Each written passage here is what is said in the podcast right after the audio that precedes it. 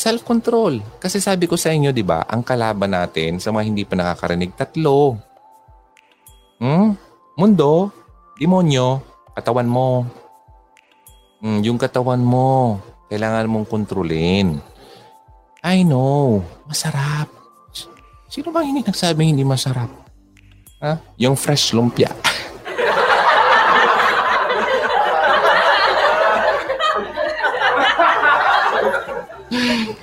Hindi na akong buwala. Hindi, favorite ko talaga yan. Sarap na. So, yon Mag-exercise ng self-control. This is Hugo Radio. Always believe in love and keep the flame burning. Tara, magbasa tayo ng ano, inbox. Ngayon ko lang napansin, lalong dumami yung messages natin sa inbox. Pasensya na ha. Sobra. Actually, may gagawin ako tonight. Kaya lang, para naman mabawasan natin yung ano, yung mga nasa inbox, basahin ko na rin. At kung nagpadala kayo ng message, agapan nyo to, ha? Kasi hindi po lahat na sasagot ko eh, na paisa-isa yung uh, itatype ko pa. Mas maganda yung ano, yung tipong dito na lang tayo mag-usap, no? Let's see kung pwede ko siyang i-share. Kung hindi naman, it's alright. So, magandang gabi. Kung nandito kayo, wala kayong ginagawa. Basa-basa tayo ng ano. Basa-basa tayo ng uh, comments. I mean, hindi comments pala. Messages sa inbox. Kamusta? Aba, lumindol kanina. Kaninang lumilindol. Lumindol dito sa amin kasi uh, magnitude uh, 4 daw sabi. And uh, tulog ako noon. Nga, ano oras ba yon? Mga 1.40 yata yon. O oh, yeah, tama nga, 1.37 ng hapon, magnitude 6.4 earthquake. Ang epicenter niya ay nasa Tacloban. Kawawa naman yung mga taga-Tacloban. Ano?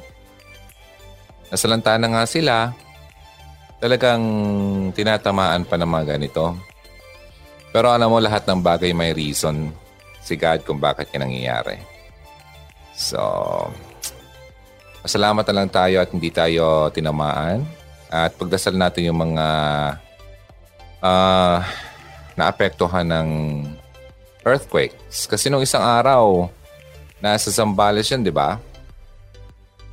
Ngayon naman kanina, nasa Bicol region naman, affected naman siya and yung uh, pinaka-center niya ay uh, 70 kilometers ng Tacloban City sa Leyte, sa Samar.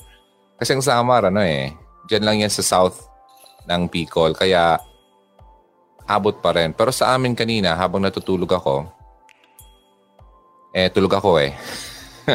so parang ginaganyan-ganyan lang siguro ako. Kaya ang sarap ng tulog. Pero meron akong panaginip kanina na kakaiba na naman uh, parang na uh, dumadalas yata yung mga panaginip kong mga kakaiba. Nakakatuwa nga. Dati yung mga panaginip ko ay yung mga panaginip ko tungkol sa uh, aking ex.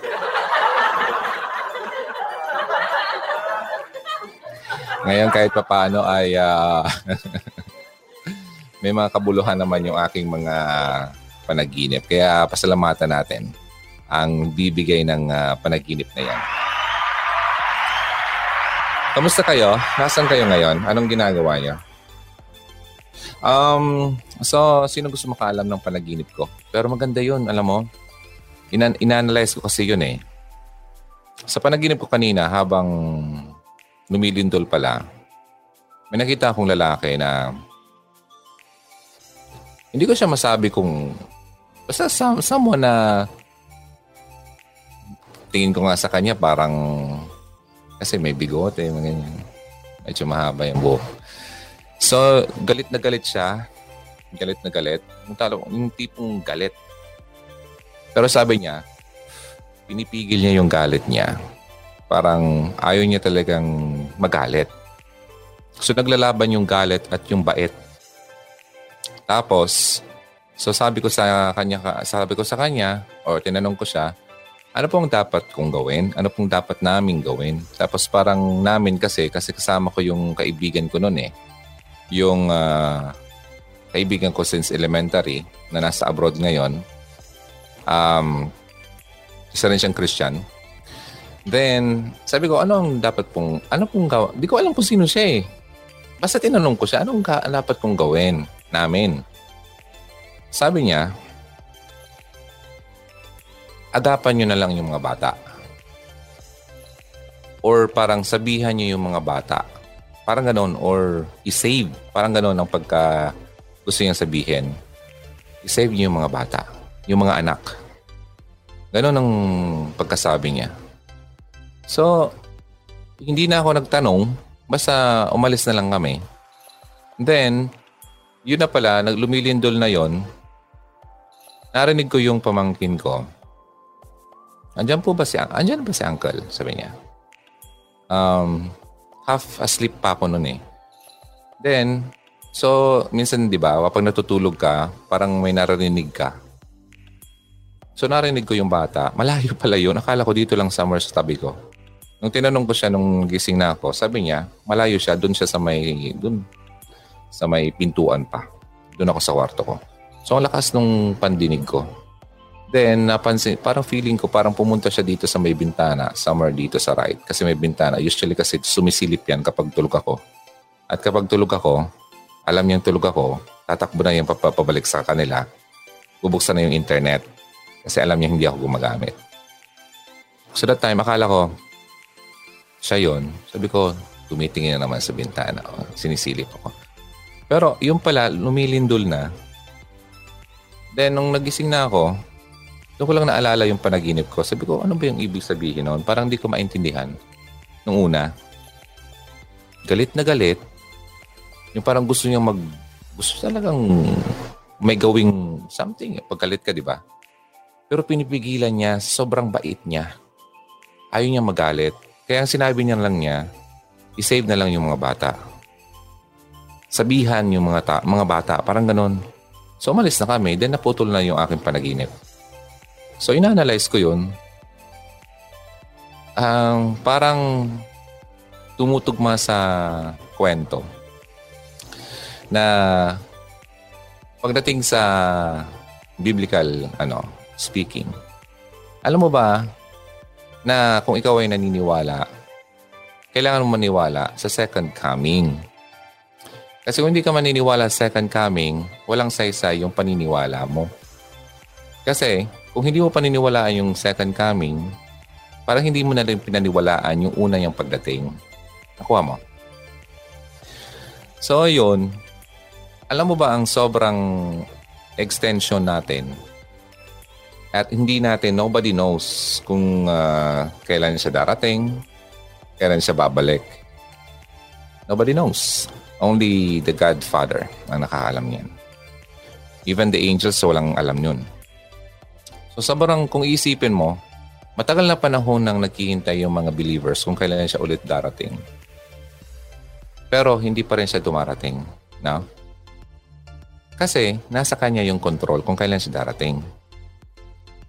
Ngayon, sa, sa tingin ko, habang tumatagal, lalong lumalala ang paligid natin, di ba? Lalong sumasama yung mga tao, yung mga nangyari, may mga kung ano-ano. And kung may mga iba't iba tayong mga, yung mga signs nga of sinasabing end times. So, ang nakakatuwa, kasi parang yung extension na na-receive natin ngayon, parang sa sobrang bait niya na binibigyan pa niya tayo ng panahon para magsisi ng ating mga kasalanan. No? Kasi imagine, anytime kung gustuhin niyang bumalik, andyan na. Di ba? Parang, kasi pag dumating siya, talagang, meron yan na description sa Bible. Hanapin, hanapin ko nga. Kung, kailan, kung yung time na magbabalik siya talagang, parang kidlat, no? At lahat makakakita niyan. So sobrang extension niya sa atin, doon niya pinapakita ang sobrang pagmamahal niya. Kasi ang sa second na pagbabalik niya, ay daladala na niya ang wrath. W-R-A-T-H. Yung galit. Yung galit niya sa mga, you know, sa kasalanan ng mundo. Naalala niyo yung panahon na siya ay uh, parang nag, nag, somehow may sisi, nalungkot siya na ginawa niya yung tao. Kaya nga nag-decide siya na uh, mag-flood. Uh, kasi sobra nang naging masama yung mga tao. And siyempre, mabait talaga siya. Ano siya, mabait and just, di ba? Hindi ibig sabihin na sobrang bait niya, hindi kanya paparusahan sa yung pagkakamali. Kasi just siya eh. Balance talaga siya. So nung panahon, kung makikita mo yung mga kwento, binigyan pa rin ng pagkakataon yung tao. At yun nga, si Noah and yung family niya ay na-save. Di ba? And the rest ay nawala. So biblical story yan. And naka, nakasulat yan. Okay, kwento yan kahit nung bata pa tayo narinig na natin yan. Sa ngayon naman na panahon, itignan mo yung present situation. Manood ka ng TV, manood ka sa social media, may mga taong nagsiselebrate ng mga kahit alam nilang mali ay sineselebrate nila. Uh, dinideclare na lang tama ang isang mali. At ang mali ngayon ay nagiging tama na sa mata ng tao dahil nga sa maraming tao nagtumitingin na akala nila ginagawa ng karamihan ay tama na rin. Kasi ginagawa rin ng iba, edi siguro tama na rin. Kasi gawin ko na rin kasi ginagawa rin ng iba. So hanggang sa dumadami ng dumadami ang kanyang mentality, dumadami ng dumadami ang gumagawa ng kalokohan. Diba? So parang ganun ang nangyayari nung panahon at ngayon. So ang extension ng pagbabalik niya at ang extension ng kanyang wrath at ang kanyang decision na tapusin na, i-renew na. Baga, kunin na yung mga, yung gawin na yung naka-prophesying uh, dapat mangyari. Grabe extension niya sa atin. Kasi alam mo, kung titignan mo, isa sa mga signs ng uh, end times ay ang earthquake. Hanapin natin. Okay lang ba? Hindi ko kayo tinatakot ha? Kasi wala naman dapat katakutan. Alam mo kung bakit? Kasi kung alam mong ready ka at alam mo kung sino ang mag-save sa iyo, ma-excite ka pa nga eh na matapos na. Di ba? So isa sa mga signs ay uh, nasa Matthew 24 kasi yan eh. Basa ko yan. So hanapin ulit natin. Teka nga lang pala. Okay lang ba yung sound ko? Walang nagreklamo so ibig sabihin okay. Magbabasa tayo ng ano ha, ng inbox pero napahapyawan ko lang yung panaginip ko kanina. Gusto ko lang i-share kasi kakaiba eh. Kasi mga ilang mga ilang ulit na rin ako nagkakaroon ng mga dreams na mamaya may isa pa akong dream na talagang kahit ako kinilabutan na hindi ko alam kung paano nangyayari to sa akin. So anyway, ito.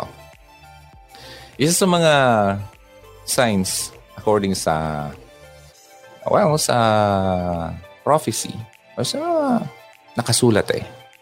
Um, sa Matthew, magbasa magbasa tayo ha pag may time. Uh, sa Matthew 24, uh, ah, isa sa mga signs yung uh, violence, sexual immorality. Nako, kahit saan ka tumingin, nandyan yan. And in fact, hindi ako nagmamalinis, ginawa ko yan. Maraming beses. Okay? Now, ano pa? Um, maraming namamatay na mga... Minsan nakikita mo yung natural disaster Earthquakes, isa yan, Matthew 24. And earthquakes in um, all places, diverse places ang sinabi niya doon. So kahit sa ang lugar. At kung titignan mo ang uh, earthquake uh, sta- stats sa buong mundo, dumarami. Okay? Noong 2016 lang, sa New Zealand lang daw, ay nagkaroon ng 32,000 earthquakes sa record nila. Okay? Sa global, global naman, lalong mas marami. So isa lang yan sa mga signs. Hindi ko sinasabi na magugunaw ng mundo kasi wala akong sinasabing ganyan. Hindi ko alam kung kailan. Nobody knows. Okay? Science lang naman to. Ibig sabihin, nasa birth pains tayo. Ibig sabihin, parang nanay na nanganganak na kapag malapit na ang anak lumabas, lalong sumasakit ang tiyan. So, sa nangyayari sa atin, kapag malapit na siyang dumating, lalong dumarami o dadami ang mga signs na yan. Okay? Maraming lamglalabas ng mga false prophets na magsasabi na siya ang Diyos, siya ang Savior. Pero nga dyan, taga sa atin eh, somewhere down the road, pinoproclaim na siya daw ang Diyos at may pagmamayari niya ang universe. Ako ang Diyos! Ako! Ako ang may-ari ng kalawakan. Ano siya? Si ano? Sino ba siya? Goku?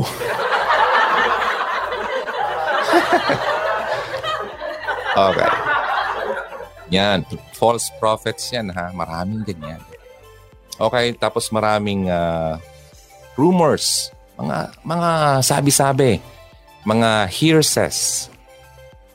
Hearsay. Hearsay na mga chismis ng gera.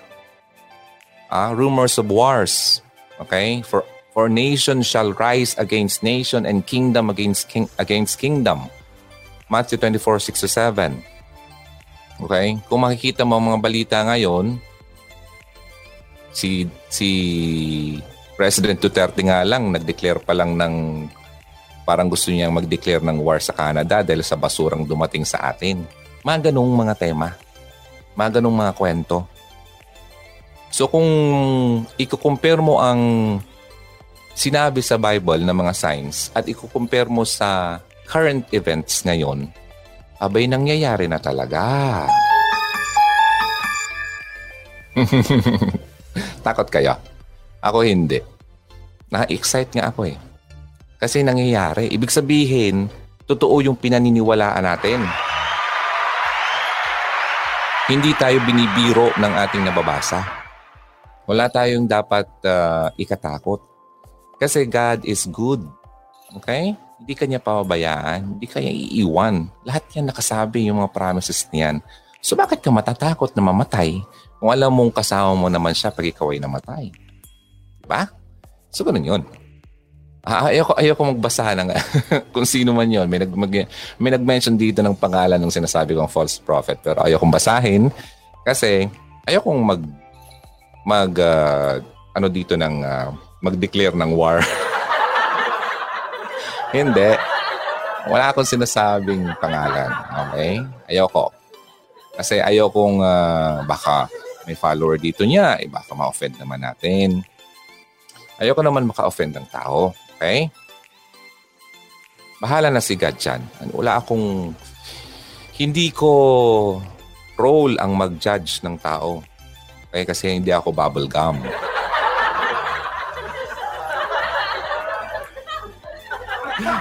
ano, bubble gum. Alam niyo yan? Favorite ko yan. Judge. So yun, isa yun sa mga signs ha. Famine, kagutuman. Matthew 24:7 and there shall be famine. Okay? Makita mo sa mga balita, marami namamatay ng mga bata. Diyan sa, sa, sa Africa lang, sobrang daming nagugutom. Okay? And ito pa, recent nga lang, may pinasabog na simbahan habang sila ay nag uh, celebrate ng Easter. Di ba? Kita niyo yon sa balita? Isa yun sa mga signs. Christians being killed. Being killed. Okay, Matthew 24, 9 to 7. Then shall they deliver you up to afflicted and shall kill you. And you shall be hated of all nations for my name's sake. Dahil nagpo-follow ka sa Kanya, marami sa iyong magagalit. And then shall many be offended and shall betray one another and shall hate one another. Sensya na nagbe-break ang aking boses. So, kung makita nyo talaga ang sinasabi ko, masasabi nyo hindi ako nagbibiro. Okay? Isa yan talaga. Oh, manood, manood. Basahin nyo na lang para kumpleto. Matthew 24. Start kayo sa Matthew 24. Yeah, Matthew 24. Ito pa, increase in sin. Lalong dumadami yung kasalanan sa mundo. And because of iniquity shall abound, uh, abound, the love of many shall wax cold. Okay? Mawawala. Magiging cold yung mga tao. Marami na yung magiging ido, ado, idolaters. Idolaters. Tama ba yung term? Yeah. Yung idolatry, yung mga nagsasamba sa mga Diyos-Diyosan, oh, wala akong sinasabi ha. Basta nakasabi yan sa Bible. Hindi ko, sinas- hindi ko kayo sinuhusgahan. Sinishare ko lang sa inyo. Kasi ako, ganun din ako dati oh. Nagaganyan na nga, nakatakip pa. Okay? Pero paunti-unti, binuksan ng Panginoon yung mata ko hanggat lumaki ng ganyan.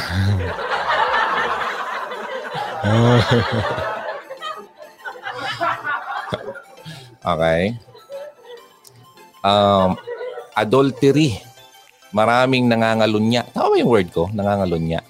Maraming mga nakikipag-apid. Yun, nakuha ko rin. Alam mo, mahina ako sa Tagalog eh. Nakakapagsalita ako, pero kung mga words, yung alalahanin ko yung mga words, mala- mahina talaga ako dyan. Okay, hindi na pa magaling sa English. Just, tama lang po. Nakaka, nakakasalita naman. Hindi naman ako mawawala sa Amerika. Okay? Violence. Ito pa yung violence natin. Dalong dumadami. Lust. L-U-S-T. Masyadong puro kamunduhan ang hanap ng mga tao. Makamundong pagnanasa. Maka, maka, you know, pag sinabi makamundo, yung pagnanasa mo talagang more on physical, no? Lust. Ito pa. Greed. Masyadong swapang. Okay? Gustong tumakbo ng uh, sa politika para makuha niya ang uh, gain para sa kanyang sarili. Okay, sabi ko nga doon sa post ko, ako po ay tumatakbong mayor sa ating bayan at kapag po ako ay manalo, kayo po ay lagi kong tatakbuhan.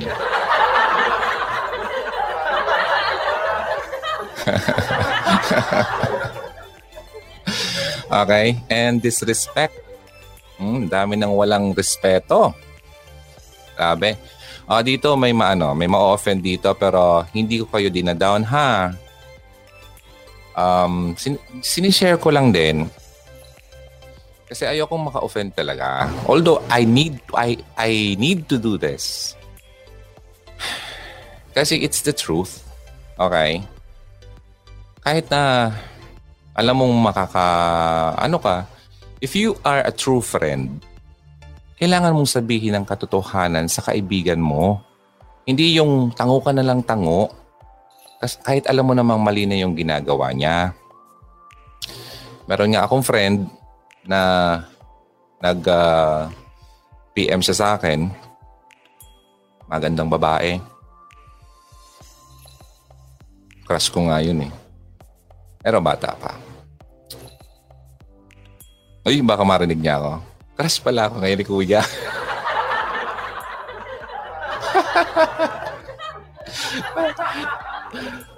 Mabubuking tayo nito. Pero sabi niya sa akin, Kuya, kailangan, gusto kitang makausap. Alam ko nang mayroon siyang problema. Kuya, yun, usap-usap kami kung ano, ayaw mo, dati parang ayaw pa nga niyang sabihin. Pero pansin ko talaga, nafe-feel ko yung struggle niya. Nahihirapan na siya. So nag-observe ako sa mga sinasabi niya, sa mga post niya, Then, inobserbahan ko yung kanyang account. Kung ano ba talaga ang nagiging issue sa kanya. May napansin ako something. Pero hindi ko ma-confirm. Then, mabuti naman at uh, nasabi niya sa akin, hindi siya nahiya. Kasi sabi ko sa kanya, huwag ka sa akin mahiya. Ano man yan, hindi kita i-judge. Kasi nga, hindi ako bubblegum.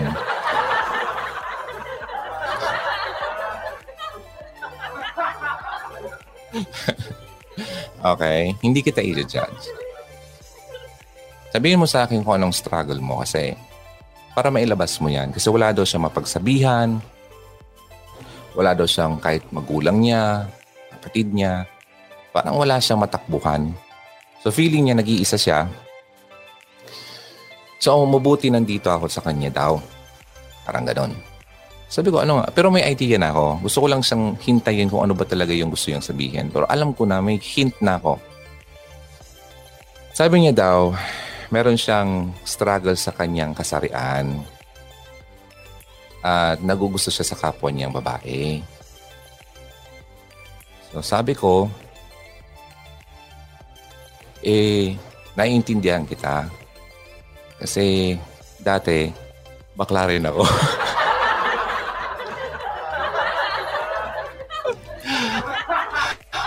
Oy, baka, nag, baka sabihin nagbibira ako. Kwento lang yun. Kasi na, na, na ano ako dito, ano, itong hahaha dito, natutuwa ako. Kaya lagi kong ginagamit. Hindi naman, hindi naman yung sinabi ko. Sabi ko sa kanya, ganito. Alam mo, lahat tayo dumaraan sa mga struggle sa buhay. Iba't ibang klase, iba't ibang bagay. Whether sa family, sa career, at sa ating sarili.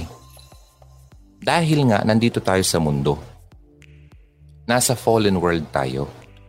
Okay? Hindi to perpektong mundo. And in fact, tayo mismo ay hindi perpekto. Okay?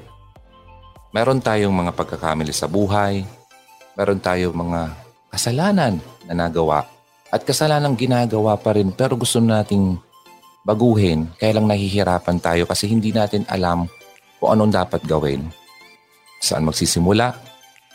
Kung mapapatawad pa ba tayo sa ginawa natin. Sabi ko nga sa inyo eh, mas malala yung ginawa ko doon. Noon. Okay? Sa kanya, sabi ko sa kanya, nag-struggle ka, hindi naman ako nandito para baguhin ka. Wala akong kakayahan para baguhin ka. Hindi ko kayang magbago ng tao. So ang kailangan mo lang naman gawin ay tanggapin yung makakapagbago sa iyo. Start by repentance. Repent. Kung ano mga mapagkakamali natin, aminin natin. Hingi natin ang pagkaka... Yung tawad. Lord, tawarin mo ako, Lord. Nagkaroon ako ng ganitong um, immorality. Ha? So, hindi maganda sa paningin mo.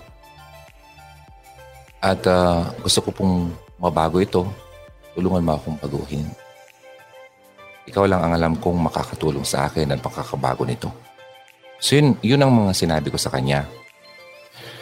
So kung nakaka-relate ka nito at ikaw ay nag-struggle din sa iyong sarili, ano man yan, struggle ka dahil meron kang kalaguyo, meron kang asawa pero meron kang nagugustuhang iba, meron kang girlfriend o boyfriend pero hindi alam niya na meron ka palang iba. Mga ganyan.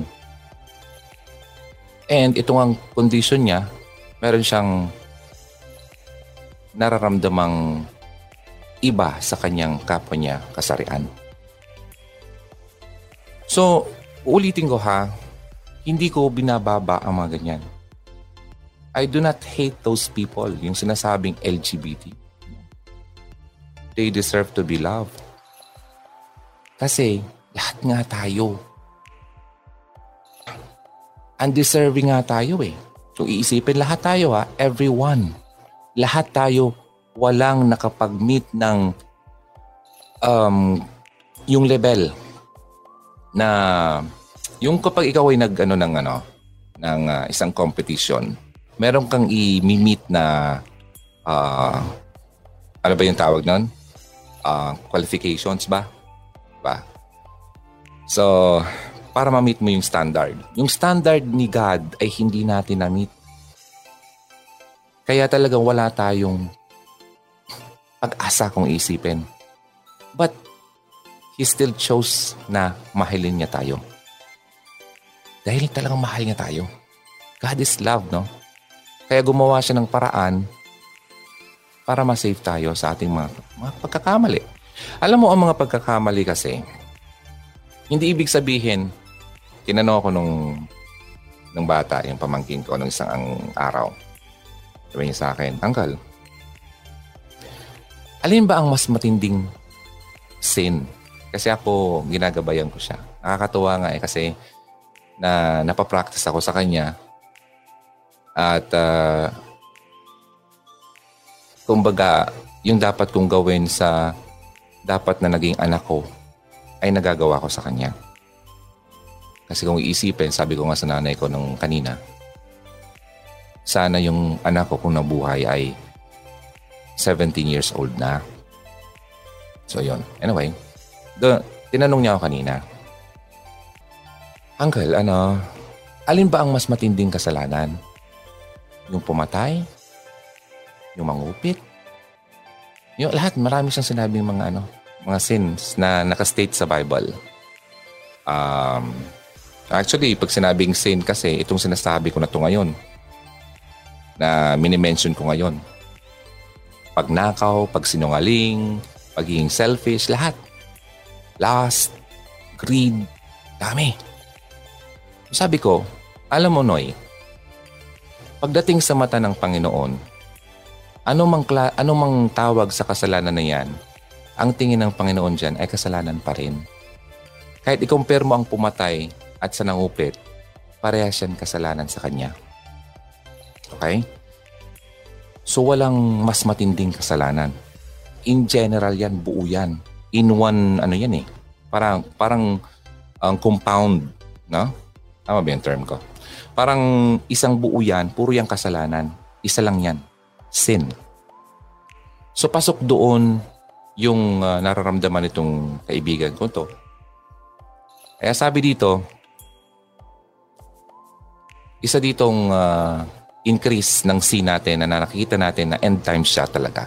Mga signs ay ang pagkakaroon nito. Homosexuality. Okay? Maraming mga nagtatanong dito sa inbox at uh, I apologize kung hindi ko kayo masagot talaga directly. Kasi nag-iingat ako sa inyong ayaw ko kayong makita nyo na kayo ay dinadown ko. Hindi. I'm telling you, hindi. Yung sin kasi, God hates sin and He loves the, yung sinner. Okay? Mahal niya yung nagkakasala pero galit na galit siya sa kasalanan. Ganon din naman tayo. Dapat ang gawin natin. Hindi tayo dapat mag-condemn ng tao. Okay? Wala tayong karapatan mag-condemn. Ah, ganyan ka, ganyan, ganyan, ganyan, ganyan ka, ganyan ka. Ay, kaya, kaya ka ganyan, ganyan ka. Mga ganun. Wala. Kasi kung susuriin mong sarili mo, meron ka namang mga ginawang kasalanan na ikaw lang nakakaalam. Diba? So pare-parehas tayo lahat. Hindi tayo deserving pero dahil sa sobrang pagmamahal niya, gumawa siya ng way para ma-save tayo. And that is, yun nga, through Christ. Meron dyan mga hindi naniniwala, pero hindi ko po ito gawa-gawa. I am the way, the truth, and the life. No one comes to the Father except through me. Says ni Jesus Christ. Walang ibang dadaanan. Ngayon sa lahat ng mga sa lahat ng mga tinitingnan ng tao ngayon na siya ang leader, yung mga nakalipas ng mga tao na leader ng isang mga samahan na tinitingala nila, tinitingala dahil sa magandang ginawa sa mundo, Ayoko na maglagay ng mga pangalan dyan. Kung sino man yon, iisa lang ang masasabi ko. Lahat yun ay patay na. Okay? Pero, isa lang sa kanila ang nabuhay muli after third day. And nakasulat yan. Hindi ko po yan gawa-gawa lang. Alam mo kung bakit siya nabuhay? Eh siya lang naman ang naka nakatalo sa kamatayan, nakatalo sa kasalanan. Yun. Tinuturo yan sa simbahan. Nakinig kayo? Siya lang ang may capability at qualified. Yun ang term, qualified na manalo at mabuhay muli. Kasi ako pag ako namatay, patay na ako. Ikaw din. Okay? Hindi din tayo mabubuhay na kagaya niya. Unless dumating na yung time na bubuhayin lahat ng mga patay at i-judge kasama ng mga nabubuhay. Nakasulat din yan. Okay? So lahat ng mga nauna na, ngayon, ang nangyayari, nasa sleep stage pa rin sila. They are waiting for the final day, judgment day. Kaya huwag kayong maniniwala na yung namatay kong kapatid, kung sino man, ay nakita ko pa. Okay? Na naglalakad-lakad. Nakita ko yung namatay kong kapatid. Hindi siya yun. Demonyo yun. Sa demonyo! okay? Alam mo kung bakit nasabi ko yan? Kasi nandito yan lahat gusto yung basahin to, nandito to sa uh, ah, PCBS, Christian, Philippine Christian Bookstore. Lahat ng mga ginagawang pandoloko ni Satan. Game Satan Plays, Contemporary Occultism by Edalberto, Edalberto Bansuelo. Okay? So, lahat ng kasinungalingan na ginagawa ni Satan para mali, ma-mislead lang tayo, ma-deceive tayo, ay nandito isa na yun doon. Kaya huwag kayong maniniwala na kapag nakita niyo ang isang taong namatay ay siya pa rin yun. At huwag kayong pupunta sa is kung sino man na nag, nagde-declare na um, ayun na siya. Ayun na. Ayun na. Ikaw.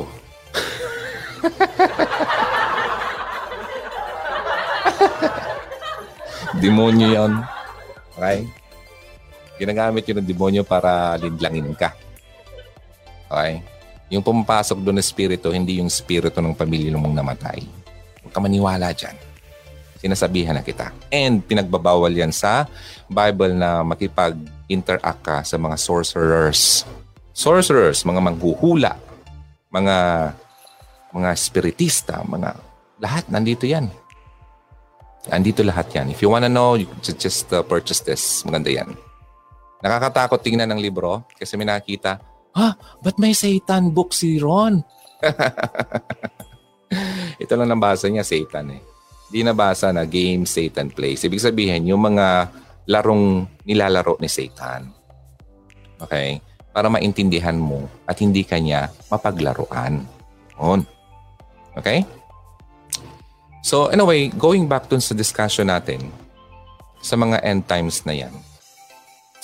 Isa dun, idolatry nga, adultery, violence, lust, greed, disrespectful na yung mga tao, homosexuality, theft, lying, aggression, selfishness. Masyado ng sarili nilang iniisip. Okay? Yeah, just recently pala, may nakita ako nag-post. Isa siyang YouTuber sikat na sikat. Okay, sabi pa nga ng nanay ko nung nakita siya sa mall, kasi nandun yung uh, video niya sa, sa mga screens sa television. Nakakatuwang lalaki to. Nakakatuwa siya. Pinapanood ko talaga siya.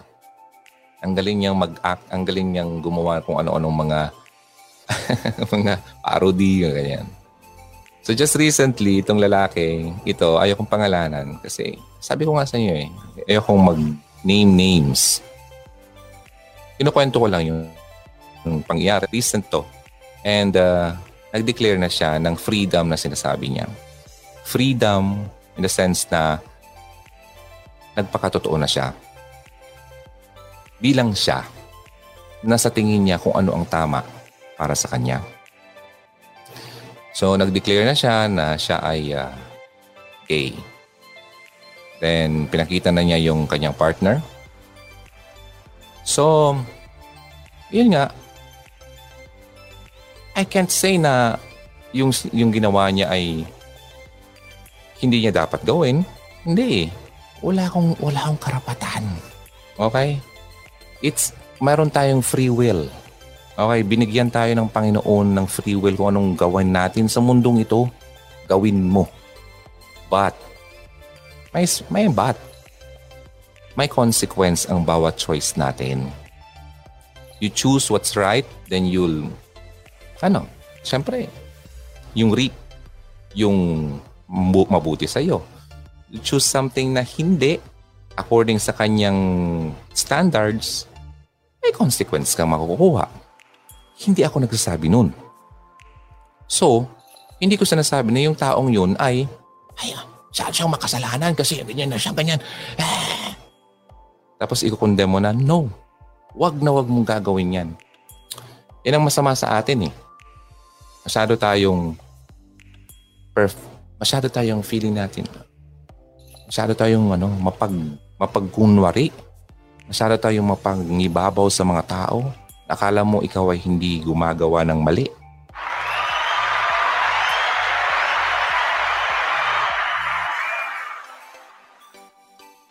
But, if you are a true friend of a person na dumadaan sa ganyan, you need to tell the truth. Kasi nga, lahat tayo dumadaan sa madilim na lugar. Dati. And you need, you have to be the light, and the salt of this world.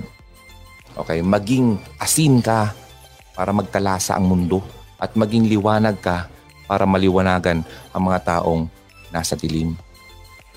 You don't need to condemn. Okay? Ganun yun. So, kapag may dumadaan na ganyan, kapag then nagpa, nagtanong sa'yo, may confusion siya nangyayari sa buhay niya, tell him or her the truth. Na ikaw ay nandito as a friend, you still love him no matter what, but this is the truth. Okay? Kasi maraming tao hindi nakakaalam talaga. Kaya it's our responsibility na i-share natin kung anong natutunan nating katotohanan. Huwag mo lang sarilihin. Kasi ang salvation, hindi lang naman para sa iyo. Para po yan sa lahat. Okay? Kung pwede nga lang lahat. Ang kaso nga lang, talagang darating ang panahon na pagbabalik niya, meron pa rin mga tao na hindi talaga tatanggap sa kanya. At yun ang nakakalungkot doon. Okay? Hindi na, hindi na natin yun ano. Ang problemahan, hindi, ang, ang role na lang talaga natin ay gawin natin ang lahat para mas marami tayong maakay. Okay? I'm not talking about religion here na gagawa tayo ng simbahan at uh, ako ay maging mayaman. Ah, sambahin niyo ako. Ako ang may-ari ng mundo. Ako ang mag-save sa inyong lahat. Hmm? Hindi po yan ang pinipreach ko dito. Wala. Wala yan sa plano ko.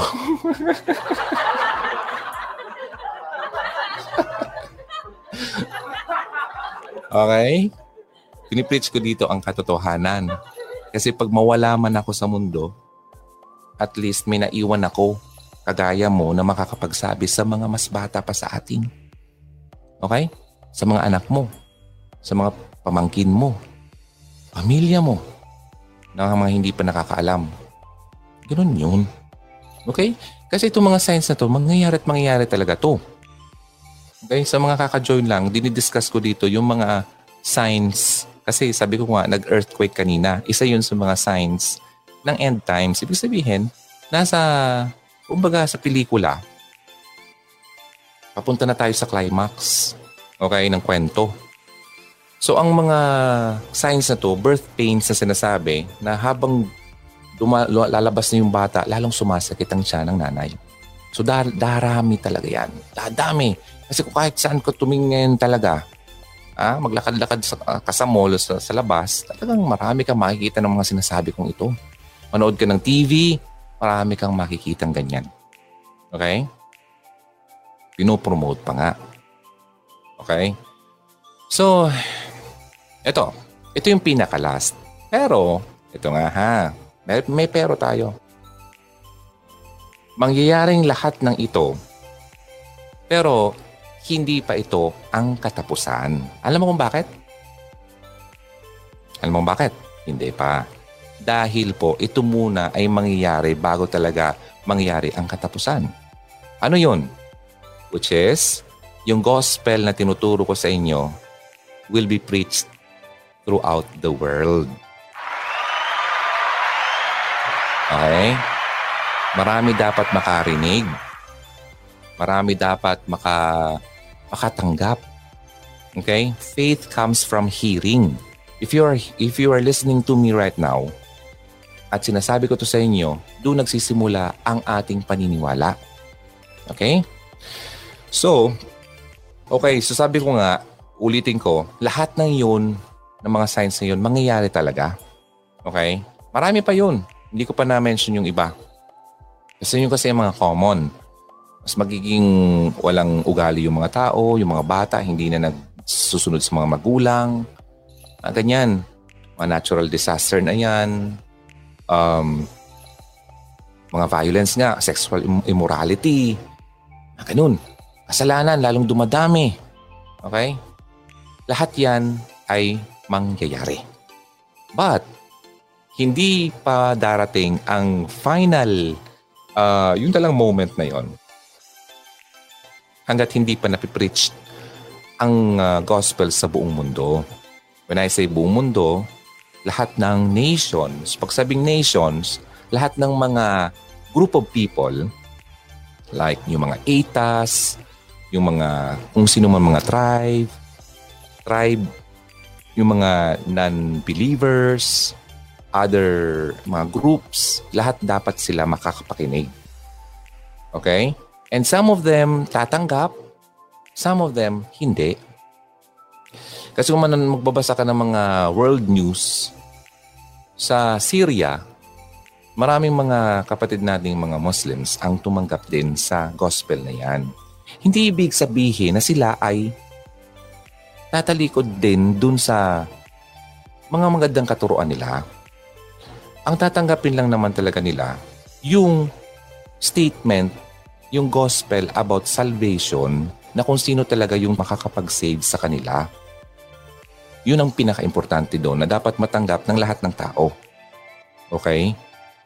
So kapag nas, na-preach na yan sa lahat ng ano ha, lahat ng parte ng mundo. Pero may magsasabi yan, ha, tagal pa yan DJ Ron kasi laki-laki ng mundo. Hindi yan mangyayari agad-agad. Hmm, hindi po. Alam mo bang sobrang dami na ang nag-mission sa buong mundo? Kahit nga sa China, sobrang strict at uh, pinipersecute yung mga Christians doon. Alam ng government nila na meron talagang mga religious groups na gumagapang. Okay?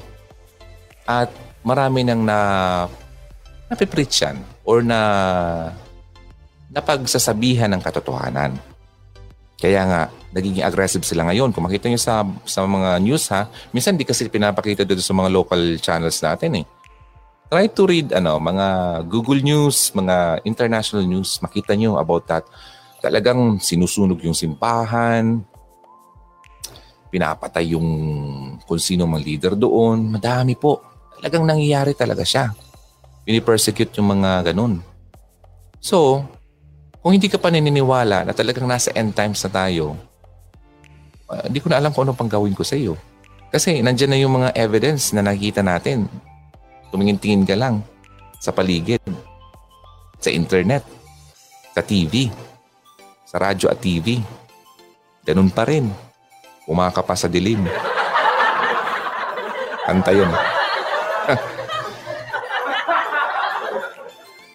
Favorite yan si Bamboo eh.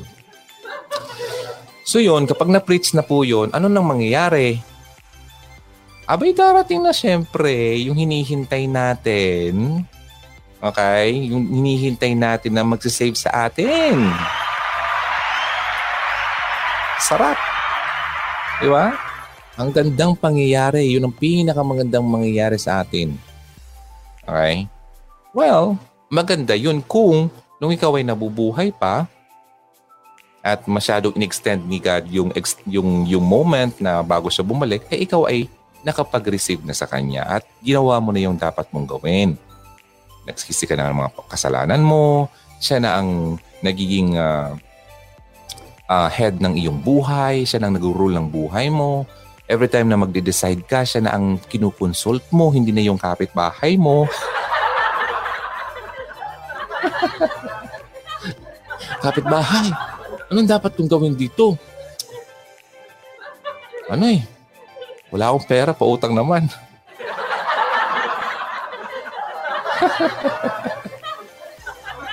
Yung nakakalimutan natin na God provides. Okay? Binibigay ni God yung mga kailangan natin. Ha? Mga ganung bagay. May, may sakit ka, huwag ka matakot. Alam mo kung alam mo lang kung anong sakit ko. Na dumapo sa akin noon. And in fact, until now, nandito pa siya sa akin. Pero dinadala ko pa rin. Kasi alam kong, alam kong pinagaling na niya ako eh. Okay? So, nire-receive ko na yung healing na yon. Kaya hindi na ako natatakot. Mag-recur or what. Hindi na. Kasi nireceive ko na yun eh. Kaya nga, ang ginagawa ko na ngayon, habang ako ay ini-extend pa ang aking buhay dito, sinasamahan ko kayo. Okay?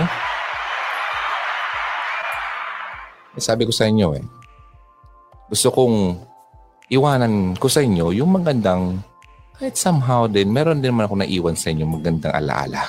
Max! ala, ala. para pag namatay tayo, walang iiyak ha. Okay, sige. So yun. Then, sabi ko nga, dapat nagagawa mo na yun. Okay? Yung nareceive mo na siya, na siya talaga ang Diyos mo, siya lang talaga ang mundo mo. Siya ang inuuna mo. Hindi yung boyfriend mo. yung ex mo. hindi mo makalimutan. Okay? Then, tapos bigla siyang dumating, ready ka na. Di ba? Ready ka na. DJ Ron, may taling na ba ang buhay mo?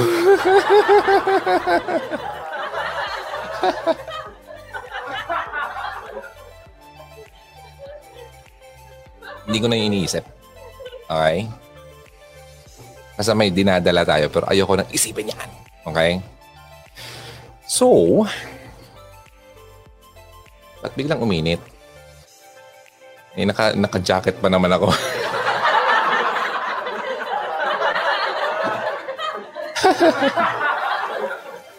Di ba kayo na-annoy dito sa mga tawanan dito ng mga tao? So, hugs, ha? Kinukwento ko to sa inyo para naman makwento rin sa iba. Kwento sa mga bata. Ang sarap kayang kausap yung mga bata. Wala nakikinig. Kasi, sabi sa Proverbs 22 verse 6, Train up a child in the way he should go. Yung dapat niyang daanan.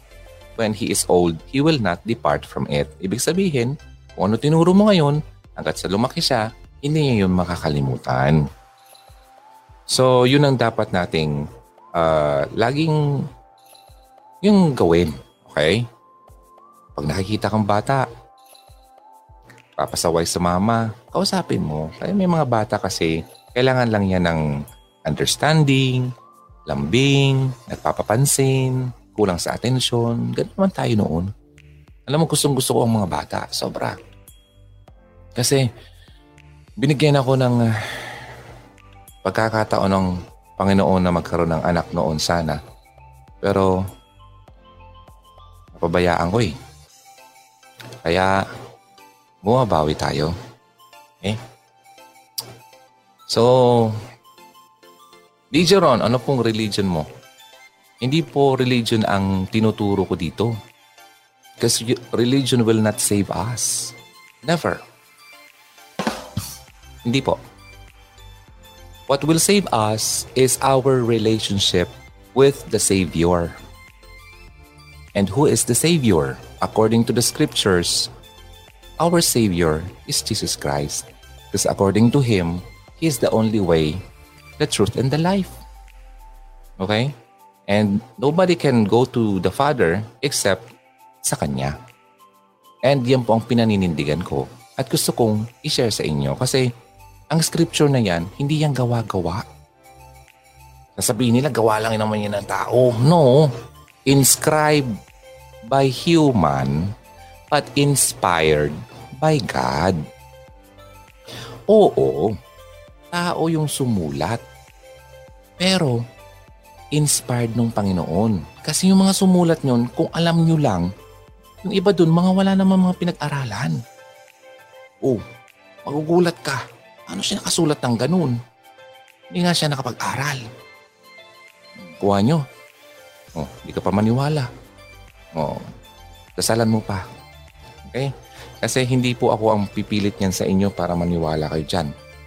Okay? Andito ako para i-share ko lang sa inyo. I'm not here to change or force you. I'm just here to share because I care. Noon. Nag-care ako sa'yo. Okay, now, ano pang gusto niyo malaman? Basta ha, yung mga nangyayari ngayon, huwag kayong matakot. Gumilin doon. Tapos namatay ka na tuloy. Hindi ka pa nakapag-sisi ng kasalanan. Sobrang nervous mo. Wag. Okay? Mary Grace Intud ha, yung shirt mo. Hindi ko nakakalimutan yan. Okay, don't worry, teacher. On time will come, magkakaroon ka din ng anak. Wow!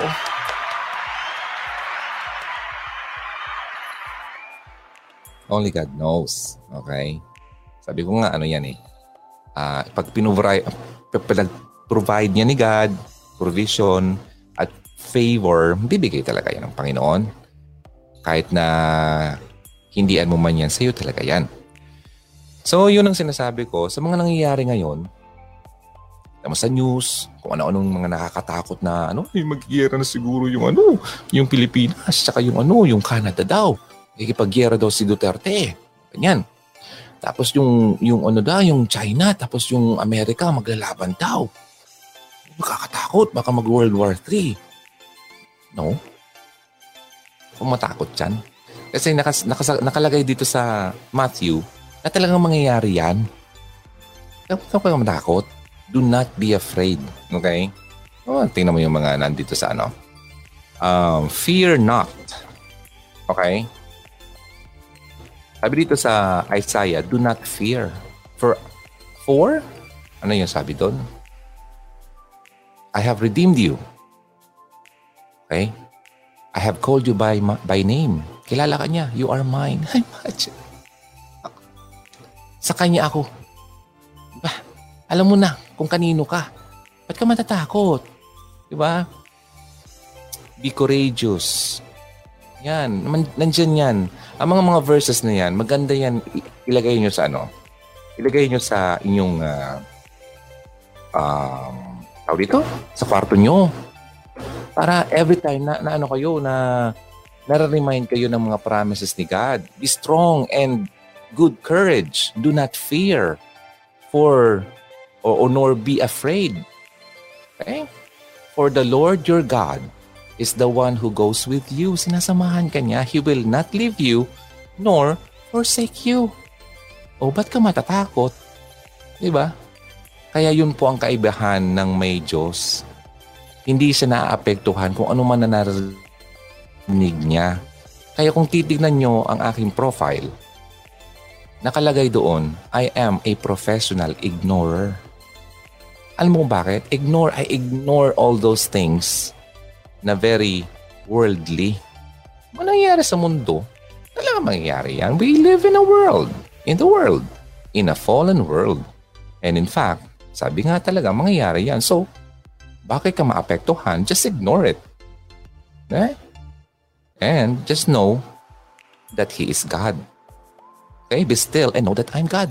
O, lahat yan mga naka, naka-mention sa Bible. Okay? Mas maganda kasi talagang magbabasa tayo Oh, challenge ko kayo. Mm. Beginning tonight. Unti-unti. Sabayan ko kayo. Okay?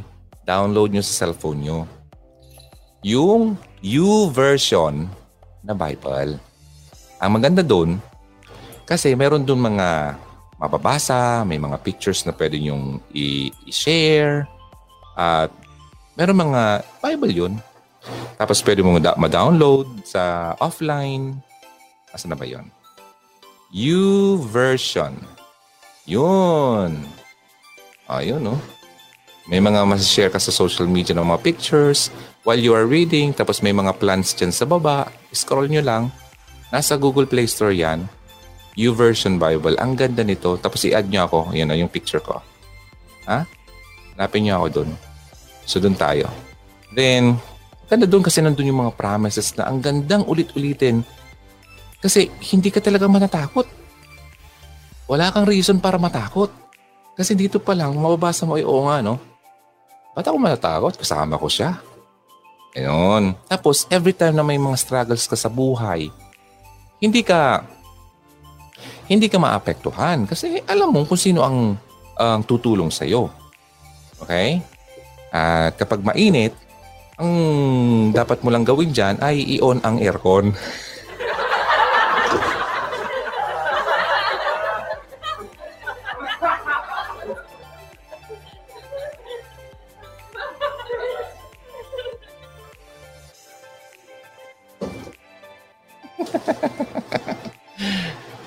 Grabe, biglang uminit. Kanina malamig.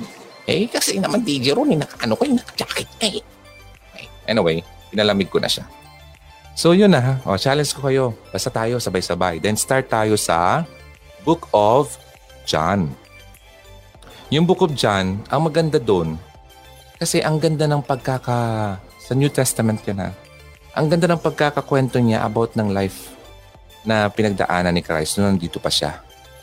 Ang sarap basa-basahin. Gusto yung medyo maikling book, start kayo kay Mark. Pero favorite ko kasi si John. And alam mo ba si John? He is the beloved.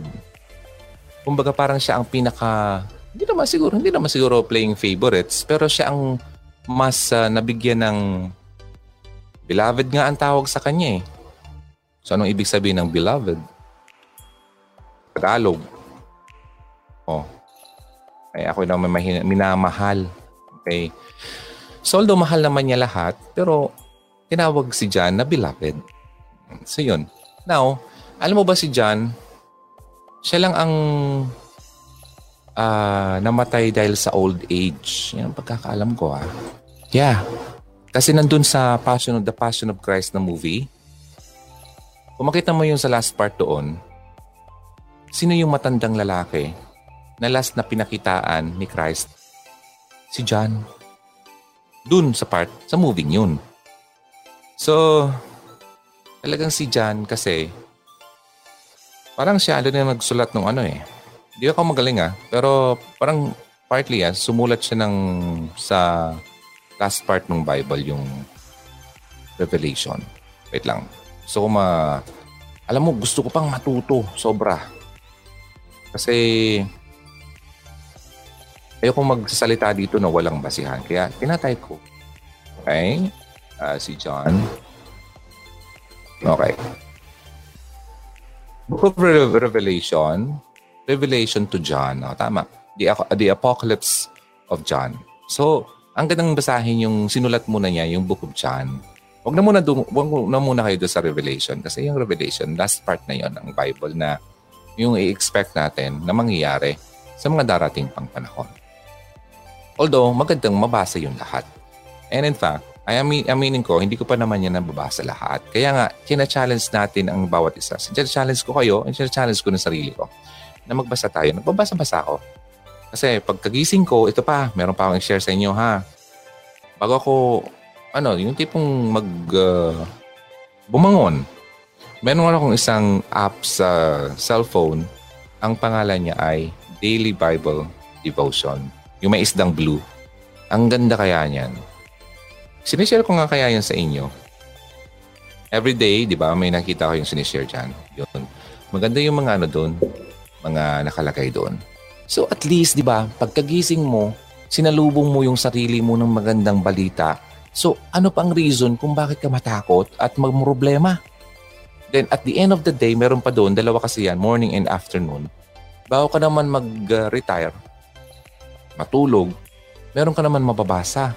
So, sinisecure ka bago ka matulog kasi wala kang takot, wala kang pangamba sa iyong pagtulog. Di ba ang sarap? Alam mo, ang sarap mabuhay na ganyan. Try it.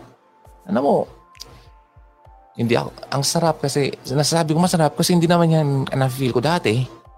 Well, kung medyo curious kayo, gawin niyo yung sinasabi ko. Di ba? Download yung dalawang yon. Then basa-basa kayo. Saka maganda dun sa U version na isa, yung isa kong sinabi. Meron dun mga plans, may mga articles doon maganda. Halimbawa, nag-struggle ka sa, sa love life. Meron doon. Nag-struggle ka sa family. Meron doon. Mga ganun. Ganda struggle ka sa work.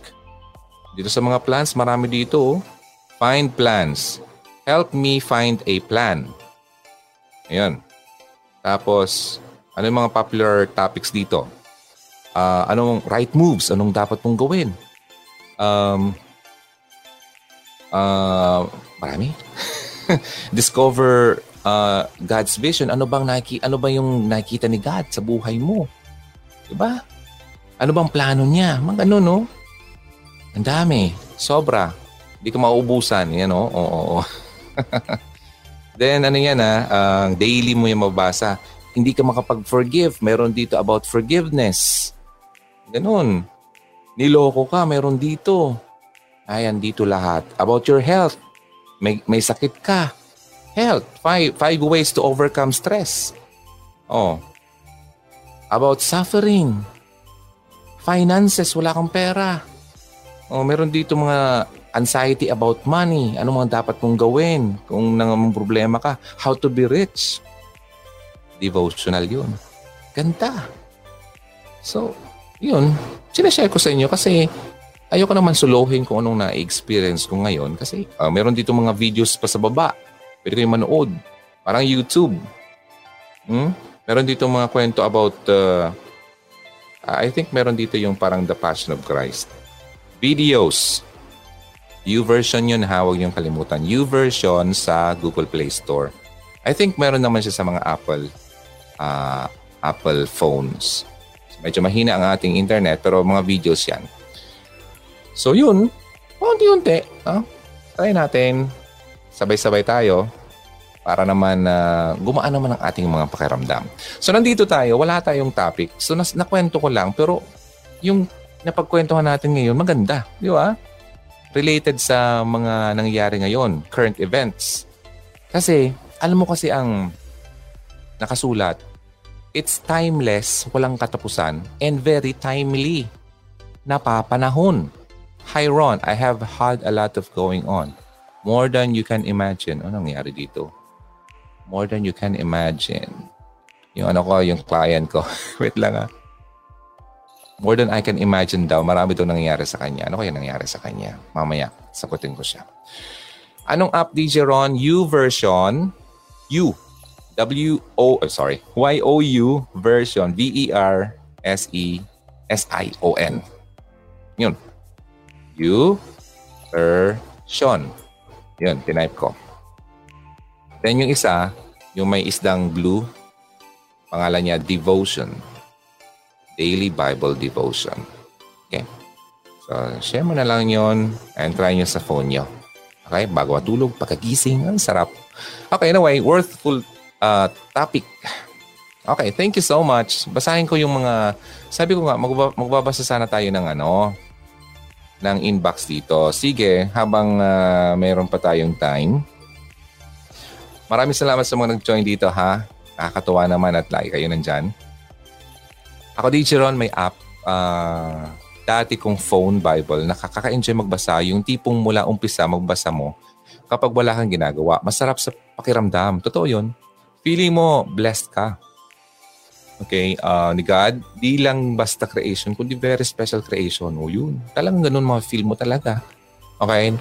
So parang ito, ikaw ang pinakamataas na nilalang. Wow. So love na love ka. Nagtataka ko, DJ Ron, sabi nila kapag nagsisimba daw, lahat ng naging kasalanan mo matatanggal. Kaya pala paglabas ng simbahan, yung iba gumagawa ulit ng pagkakasala. Totoo po yun. Kasi hindi yung simbahan ang nakakapag-wash ng iyong kasalanan. Only Christ can forgive your sin. Yun. Sabi ko nga, siya ang Savior natin. Siya ang umako ng mga kasalanan natin. So siya ang merong capability para, kasi inako niya eh. Imbes ikaw yung ipapako doon na siya na. Parang, di ba ganon? Nakasangla yung buhay mo, tinubos ka na niya. Matagal na natin narinig niyan. Kailangan ko lang ulit-ulitin kasi nakakalimutan natin. So, yun. If you ask for forgiveness, papas, papa, papatawarin ka. Okay? So, kasi nakikita naman niya yung heart mo at uh, nababasa niya ang isip mo. Yun. Hello, Francia. Hello uh, sa inyo. Sino pang mga nandito? Gusto kong magbasa ng inbox. Wait lang ha.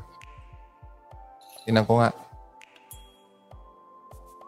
Meron dito isang ano, DJ, papansinin mo naman ako. Sorry naman. Wait lang, uh, share ko dito. Tanggalin ko muna ha, baka ayaw niya magpakilala. Hello po, nakita ko lang po sa YouTube mga post nyo, kaya ako pinakinggan. Tawagin natin siyang sa pangalang Abigail. Hihingi po sana ako ng advice. Okay, tingnan natin. Nagka-boyfriend po ako noong September 2017, so dalawang taon na sana. Medyo maloko ako nung panahon na yon. Dala-dalawa po ang boyfriend ko. Wow! Clap, clap, clap naman. Grabe. Para yung ex ko lang.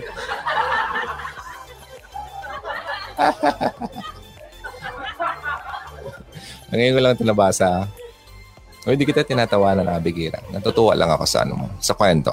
Dala-dalawa po ang binu-boyfriend ko hanggang sa na-fall po ako sa isa. Dahil mabait po siya tapos lagi na po kaming magkasama. Andun po na naramdaman ko na mahal niya talaga ako.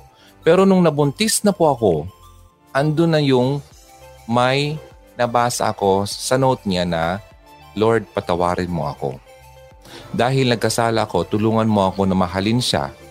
Mula po nung nabasa ko yon, parang pumasok po sa isip ko na nabuntis lang ako kaya kami nagkasama. Nakasal na din po kami pero andun po yung habang tumatagal, nagbabago na po pagsasama namin. Hindi na po siya ma-effort kagaya ng dati na wala na rin po kaming mga sweet picture na hindi na po kami kasing init ng dati. Ay, aircon ang kailangan mo dyan.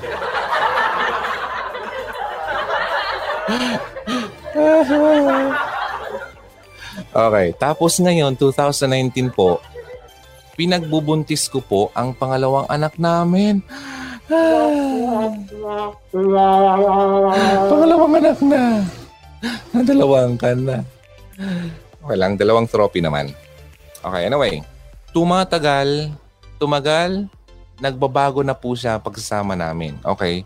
Then, Pangalawang anak nung 2019, LDR po kami. Oh, LDR pero nanganak ka pa rin. At ako po ay online seller para matulungan siya makapagtayo na rin po kami ng bahay. Dati po, sobrang mahal ko siya. Oh, mm, dati. Wait lang. Pero ngayon po, wala na po kong nararamdaman na pagmamahal sa kanya. Ah, tulog na tayo.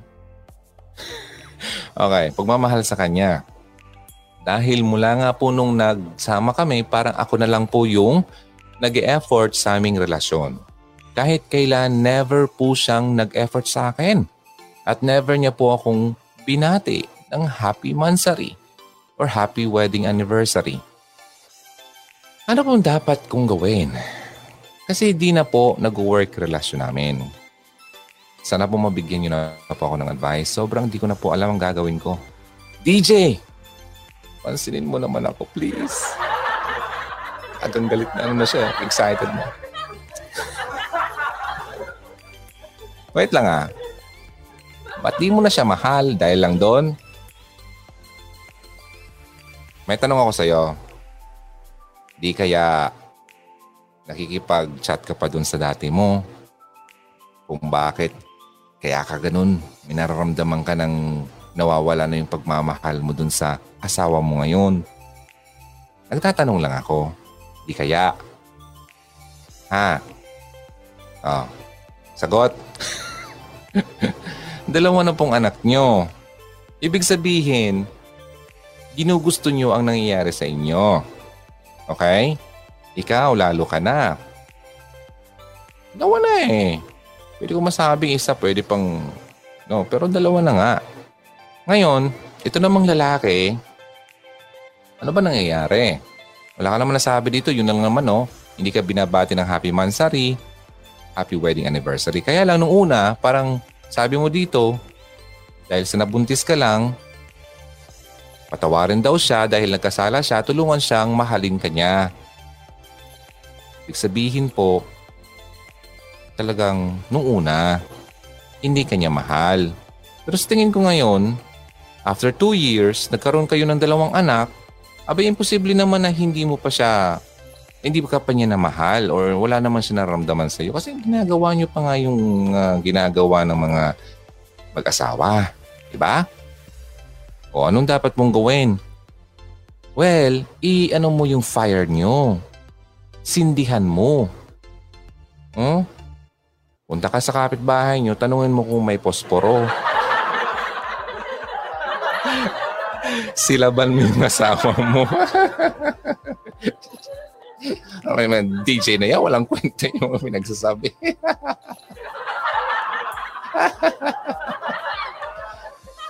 Naturingan pang hugot radio yan.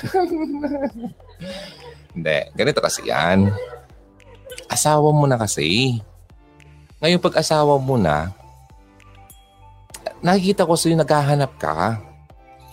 Yung asawa mo naman, Di kaya meron din siyang hin- hinahanap sa iyo na hindi mo na provide Sabi ko nga 'di ba, kailangan niyo malaman talaga yung mga love languages ng bawat isa. Ano ba yung love language mo? Pati yung kapareha mo. Kasi kapag hindi natin alam yun, tumachamba tayo kung anong dapat gawin natin para ma-appreciate at mahalin tayo. Okay? Yun nga. Kaya nga sinasabi ko lagi, mag-iingat po tayo na pumasok sa ganyan na porke parang malungkot ka, naghanap ka ng kapareha para mapunuan ng iyong sarili. Hanggat sa nahulog na at dumami na ang mga anak. Di ba? Kasi, according dito sa nababasa ko, medyo mahaba to. Ito sanang topic natin ngayon. Ang kaso, medyo mahaba. O sige na nga, i-share ko na. Ano kasi to? Courtship pa lang to. Courtship. Ibig sabihin yung courtship, okay? Hindi pa po kayo kasal. Okay? Wala pa kayo dun sa marriage level. Okay? Then, isa sa mga dapat na ginagawa, okay, ng mga nagliligawan pa lang, dapat kayong dalawa ay ready. Okay? ready kayo emotionally. And nag-usap kayo na kayong dalawa talaga ay prepared for mar- marriage. Okay? At talagang nakastablish yung yung sarili nyo na yun talaga ang gusto nyo mangyari sa buhay nyo. Hindi yung napilitan lang dahil may nangyari na at nabuntis na. Okay? So wala yun. Kapag wala kasi yung mga ganun, sa courtship, okay, talagang mali yung pupuntahan mo. Mali yung mapupuntahan natin. Okay? Ah, mo to. Ano ang mga dapat gawin? Mga practical tips to ha. What to do kapag nagliligawan pa lang. Sige na nga, share ko na to. At uh, para mas magumanda ang topic natin. Number one, dapat ikayong dalawa ay first na muna. First na muna. Ma-identify nyo yung sarili nyo, no? Magkaroon kayo ng commitment sa bawat isa na kayong dalawa ay magsisimula sa courtship. Okay? Yung lalaki, ah, ititreat mo yung babae bilang isang babae na possible someday maging asawa ng iba. Ang point ko doon, iti-treasure mo yung babae. Abay, wag mong laplapin. Kasi hindi pa yan sa'yo.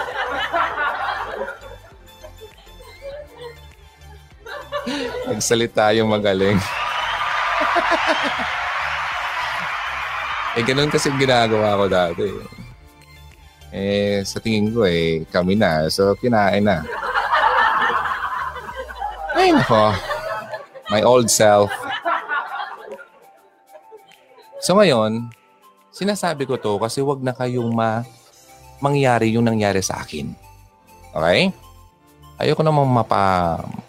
Maka, basta, yung daanan nyo at uh, nasa huli ang pagsisisi. Okay? Ngayon, ito na. Commitment, no? Ititreat mo yung babae o yung lalaki man, ikaw babae, na kung ano ang ini-expect mong pag-treat sa tao. Okay? Respeto. Now, ito pa. Naku, laging nangyayari to. Nagliligawan pa lang eh. Tapos kung saan sa napupunta. Kung kayong dalawa ay napunta sa isang lugar, dapat doon kayo sa lugar na madali kayong makita. Ha? Yung madali kayong ma-interact ng sino mang tao. Hindi kung saan kayong sulok na pumupunta. Ha?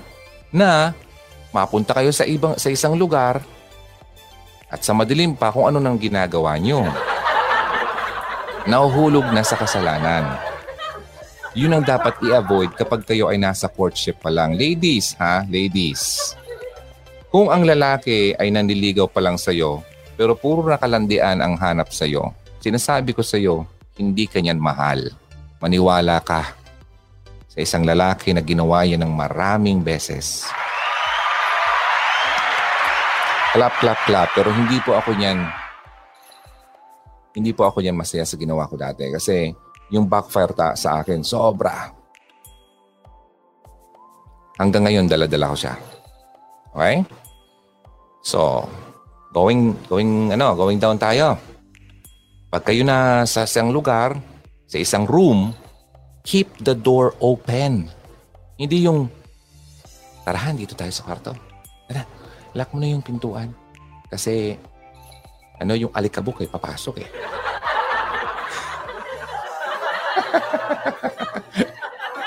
Ikaw pala yung gustong ipasok. Oh, ano ha? Nagiging, nagiging, nagiging ano naman ako sa inyo. Nagiging straightforward na naman ako sa inyo, ha? Ayoko yung plastikan dito. Okay, lahat to ginawa ko ha. Hindi ko sinasabing malinis ako. Pero sinasabi ko to, huwag nyo nang gawin kasi ayokong magaya kayo sa akin.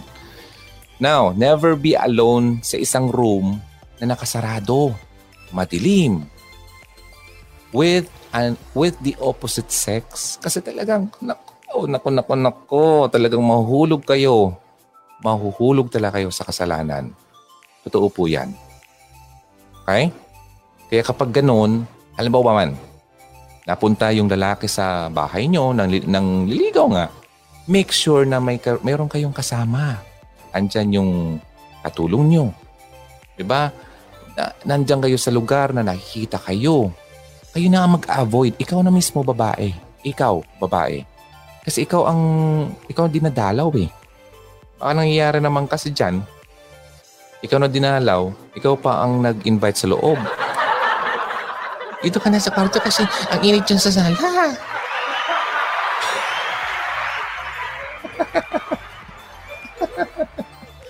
Ay, dito na meron aircon. Malamig dito. Diba? Hanggat sa mayroon ang nangyari. Ay, nako. Oh, tapos ngayon, iiyak-iyak ka. Hmm. Yung lalaki, sinasabihan ko kayo, kapag nakakita yan ng window, hmm, butas na ikaw ay go? Game? Ba? Game na! Nako. Hindi kanyang palalampasin. Pagkain na. Hindi mo pa kainin, eh, gutom na nga eh. Ah. Kaya po kayo mga babae, ingatan nyo ang iyong sarili. Okay? Now, ito pa. Avoid romantic encounters. Hanggat kayong dalawa ay committed na talaga sa pagpapakasal. Romantic encounter. Ano mga yun? Ha? Ano mo na yun? Romantic.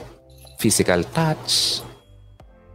Holding hands is okay. Okay din naman yan. But, i-avoid nyo yung mga physical, ano, um, intimacy na possible talagang ma, ano ka, madala ka. Okay? Nagbi-build up yung yung katawan mo, umiinit-init na yung katawan. Nako, yan ang dapat mong iwasan. Okay?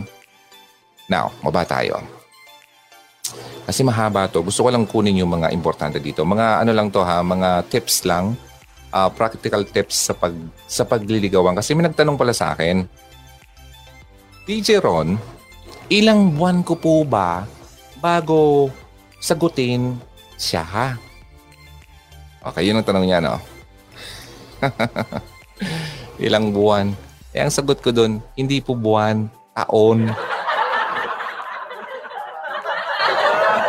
Alam mo kung bakit? Ba- bakit tuloy? Alam mo kung bakit? Kasi, hindi mo totoong tuluyan talagang makikilala ang isang tao kung hindi mo papaabuti ng taon. Okay? Dalawang taon ng panliligaw. Para sa akin, okay yan. Kasi on the third year, pag lumampas pa ka mo ng tat... Kamo, bibikol na tuloy ako. Kapag lumampas pa kayo ng tatlong taon, possible mahulog na kayo niyan sa set of temptation. Kasi umiinit na yung mundo. Grabe. Ang init. Hanggat sa nagtanggalan ng mga damit. Okay? Hindi na nakapaghintay. Okay? Kaya nga po, kung magliligawan, dapat klarado. Yung lalaki, ang goal niya talaga ay ikaw yung pakasalan. Huwag kang magpaligaw na wala naman siyang planong ikaw ay pakasalan.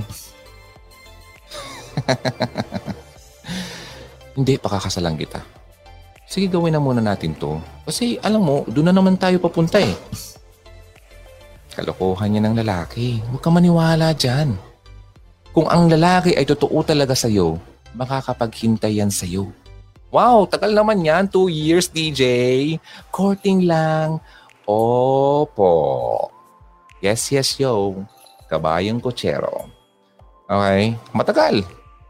Bakit nagmamadali ka? May lakad ka?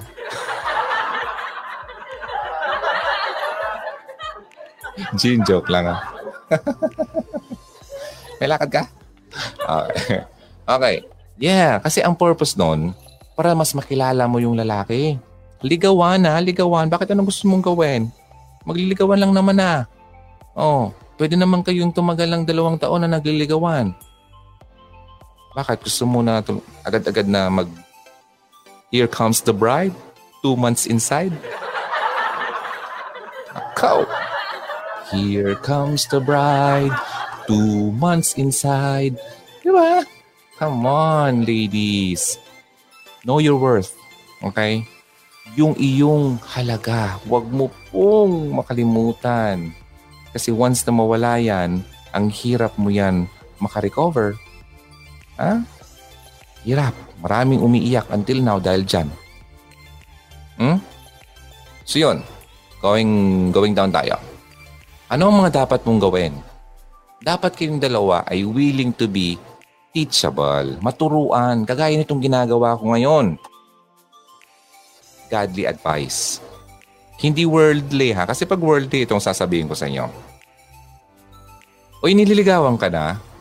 Talaga? Kailan kahapon? Sagutin mo na bukas. Ang takal pa. Doon lang naman pupunta. Sagutin mo na bukas. Sayang panahon. Ano? Ano sabi sa'yo? Gusto ko na bang halikan? Ay, pahalik ka na. Kasi, hindi, ganyan. Alam mo, punta kayo dun sa ano, ganyan. Maganda dun. Mura. Mura. 150 lang ng tatlong oras.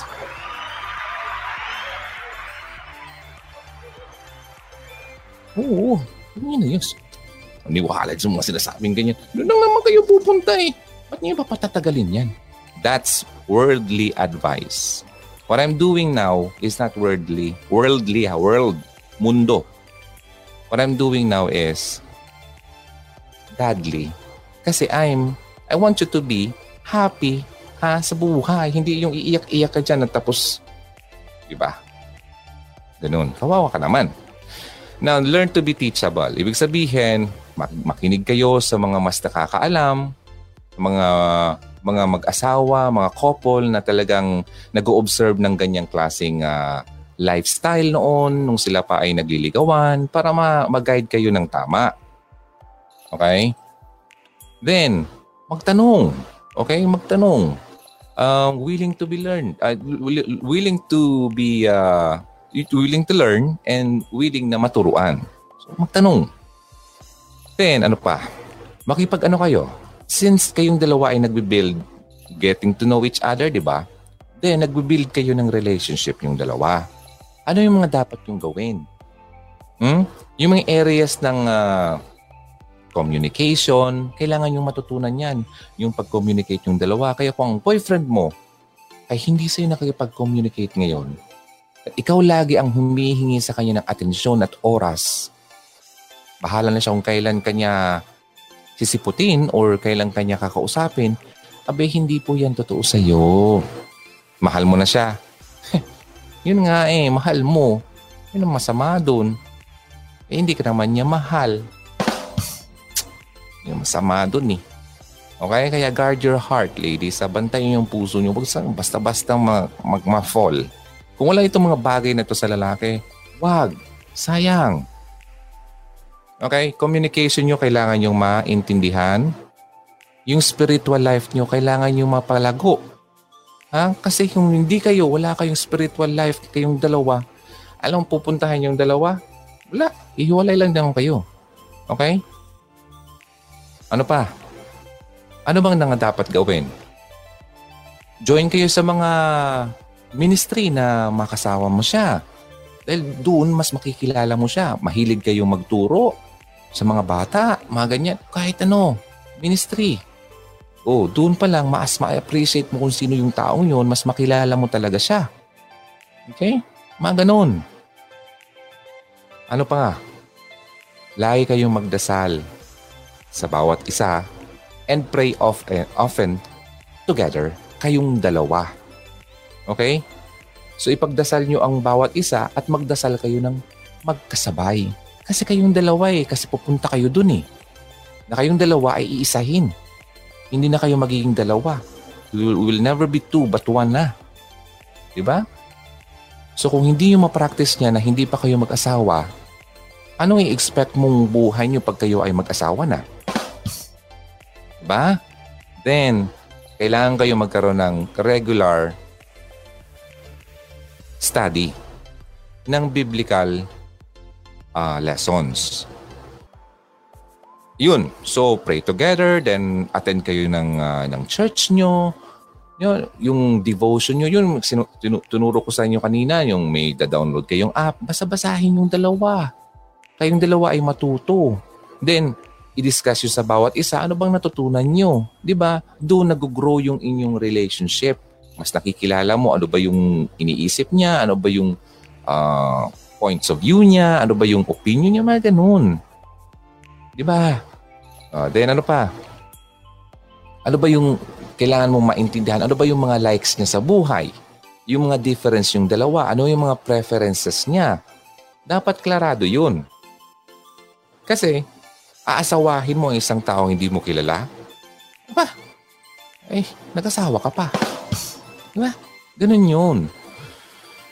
Now, umiinit na naman. Ano nangyari sa aircon ko? o ako lang siguro ang umiinit. okay, then you have to serve God together. Alam mo kung bakit? How? By how? Mahilig kayong dalawang kumanta? Then, uh, serve by uh, joining a choir. Mag-fellowship kayo sa mga grupo ng mga kagaya nyo na couples. Diba? ang mga study groups. Di ba mga ganun? Para in preparation yan sa pag-serve yung dalawa as a married couple sa kanya. Kasi ngayon pa lang na kayo ay uh, papunta pa lang doon, dapat kayong dalawa ay alam nyo na yung gagawin nyo pag kayo ay kasal na. Pinapractice nyo na ngayon. Para alam nyo na ngayon pa lang, ngayon pa lang, kung hindi kayo nag-workout, alam mo na na hindi talaga kayo mag-workout sa mga darating pang panahon. Kaya getting to know, di ba? Courtship. Wala dapat halo yan ng kalandian sa buhay. Hindi yung courtship eh kung ano-ano nang ginagawa nyo hanggat sa nagkaroon na kayo ng ano award. And the winner is meron ka ng trophy. Ah, baby, nagwaganyan ka na. Ah, wala na. Mama ka na. Hmm. Di ba? Maraming tatamaan, baka mga maraming gamagalit hindi kita binababa. At least tinuturoan na kita. Yun, alam mo na kung anong dapat gawin mo sa susunod. O yun, sa mga hindi pa nakaka-experience niyan, alam niyo kung dapat mong gawin at hindi yung dapat gawin. Kasi ako, yun ang, yun ang iniisip ko ngayon. Hindi ko na dapat gawin pa yung mga dati kong ginawa noon. O, okay lang kayo? Nandiyan pa kayo? Sige, move tayo. Kailangan mong equip ang bawat sarili nyo ng uh, sapat na pagkakaintindi kung ano ba talaga ang courtship na maganda sa paningin ng ating Panginoon. Okay? Para maging wholesome ang iyong samahan. Kasi alam nyo, mas maganda kasi talagang yung pinipigil para maganda yung pakiramdam pag kayo ay kinasal na, mas masarap ang panggigigil.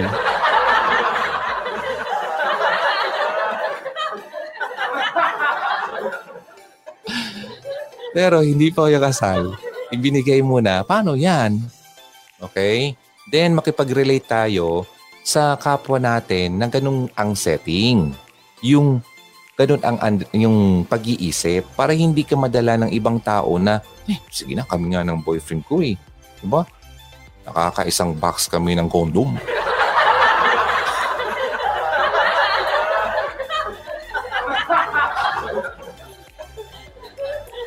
Ay, na akong buhay. Ayan ang worldly advice na walang kwenta. Ano? Sige na. Eh. Ako, huwag kayong maniwala sa mga ganyan. Pupunta yan sa kapahamakan. Exercise self-control. Ah? Self-control. Kasi sabi ko sa inyo, di ba, ang kalaban natin sa mga hindi pa nakakarinig, tatlo.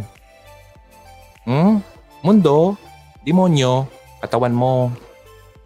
Mm, yung katawan mo, kailangan mong kontrolin. I know, masarap. Sino bang hindi nagsabing hindi masarap? Ha? Yung fresh lumpia. ha?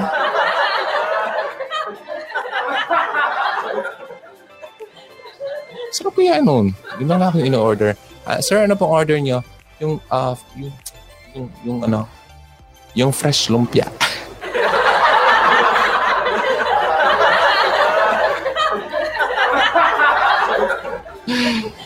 Kailangan buhay yan. Hindi, favorite ko talaga yan. Sarap na. So, yon Mag-exercise ng self-control. Then, makipag-meet kayo sa mga pamilya ng iyong papangasawahin.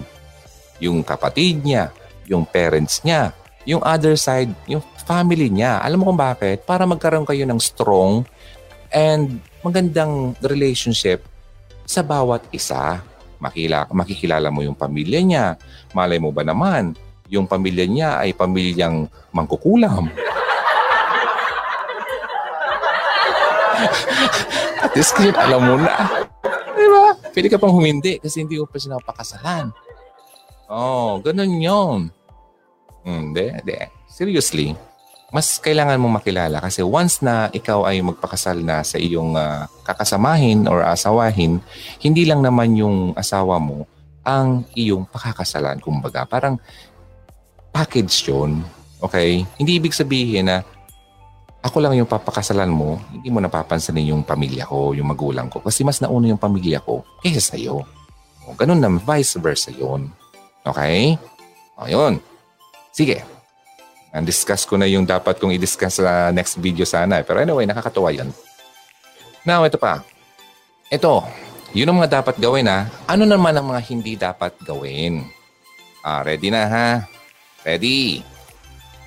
Huwag kayong masyadong exclusive na kayong dalawa lang lagi-lagi. Na kayo na lang, siya na lang ang aking mundo. Teacher, ayoko siyang mawala. Tapos nawala na siya. Wag. Wag mo ibigay lahat. Wala pa kayo doon. Okay? Wag mong isara yung yung mundo mo. I mean, yung yung halimbawa, lumabas kayo. Ninineglect mo na yung ibang tao kasi gusto mo lang kayo na lang lagi ang nag uh, parang mga ahas na nakaganyan. Hindi na kayo mapagano. Para kayong mga nakapasta. Diba? Hindi po ganoon. Okay? Wag masyadong exclusive ha. Dapat learn to have space or parang mag-build kayo ng oops, hindi na to. Parang sumusobra yata. Ganon. Okay? Kasi nga ang pinoprotektahan natin yung ma-fall tayo sa temptation. Okay? Now, number two, uh, huwag kayong magplan pala. Huwag kayong magplano na mag-isolate kayo ng sarili nyo. Especially kapag nagde-date. Huwag kayong pumunta sa mga madidilim na lugar na madali kayong matempt para gumawa ng kasalanan. Alam natin yan. Talagang matetempt at matetempt tayo. Kita mo na, maligo muna ako, Han. Natanggalin ko muna itong shirt ko kasi init. Tapos nakita mo na yung abs niya. Wow! Tapos yung lalaki naman, Han, teka lang. Pakamot nga yung likod ko, Han, kasi medyo makati. Pwede yung pakaano mo itong ano ko. Tapos nakita ng lalaki yung bra. Ay, nako! Ha, ha, ha. Hanggat sa kung sana pumupunta yung kamay. Lahat ng kinukwento ko po yan ay totoo kasi ginawa ko yan. Okay? Medyo alas 12.30 na eh. Wala namang bata na nanonood. Sabi pa nga naman sa akin, paano mo natutunan yan? Sabi ko, alin? Anong natutunan na nan? Yung pagtangkal ng bra.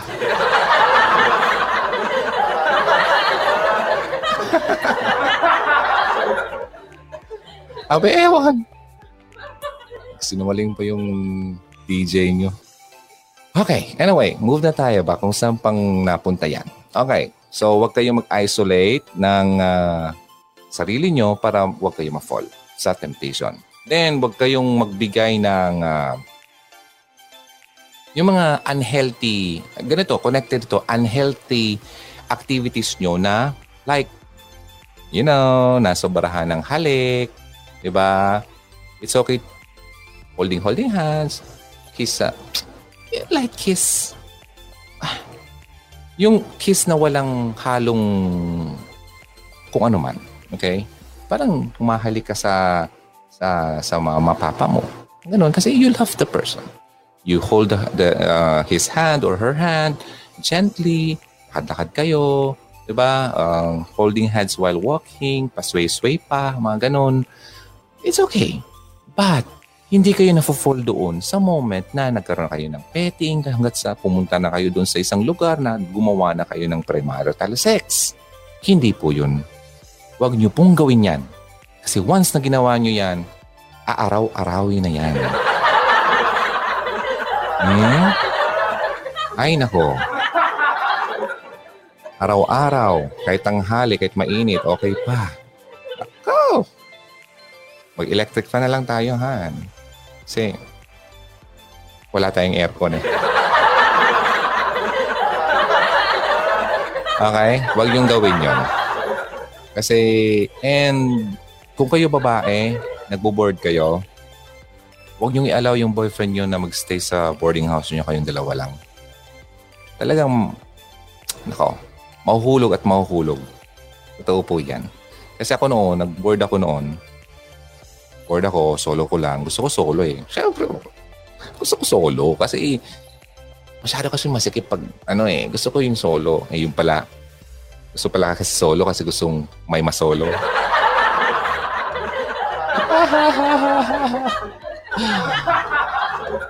ano ako noon, mga bata pa ako noon, bat, bata pa ako naglandi eh. When I was, bata pa ba yan? Mga 21. Ah, kids, kung kayo ay nakikinig ngayon, lahat ng sinasabi ko, wag niyong gayahin. Oh, wag niyo akong gayahin. Please lang, maawa kayo. Sa mga magulang niyo, maawa kayo sarili niyo. Buti nga ako, eh, binigyan ng pagkakataon ng Panginoon na mabuhay pa eh. Dahil meron talagang siguro kung dapat gawin, kaya ako binuhay niya. Kasi sa mga darating na panahon, ipapakita ko sa inyo kung ano ba talaga ang nangyari sa akin. But for now, move tayo sa number 5. Huwag kayong uh, maniwala sa sarili mo na, Nako, okay lang yan. Okay lang yan. Gawin nyo na yan. Kasi, mag-asawa din naman niya kayo. Sinabi ko kanina, okay, okay lang yaman. Maiintindihan na yan ng Panginoon. Kasi, ano, yun naman talaga eh. Di ba? Ito naman kayo pupunta. So, Uwi nyo na rin, unahan nyo na siya. Ang tagal kasi. Nangangati na eh. Wag. Huwag kayong maniwala sa mga ganyang mga kwento, ha? Kasi talagang kapag talagang nangyari yan, cry-cry ka niyan, for sure. Then, ano pa? Avoid. Avoid kayong mag-date kayong dalawa. Han, tara, manood tayo ng sine. Anong panoorin natin? Yung eerie. Maganda yung eerie. Kasi, kita ko dun sa balita, maganda daw yun. Tapos kapag uh, may nakita nakakatakot, tapos yayakap na sa yung babae siyempre. Uy! Hmm, yakap na. Nandito na yung babae. Hmm, tapos yung lalaki, nandito na yung kamay. Okay lang, Han. Dito lang tayo. Dito ka lang kung ano-ano nang gumag- gumagana na yung kanang kamay, yung kaliwang kamay nandun na kung saan saan. Oh, bro, nananay. Hanggat sa naghahalika na sa loob ng sinehan.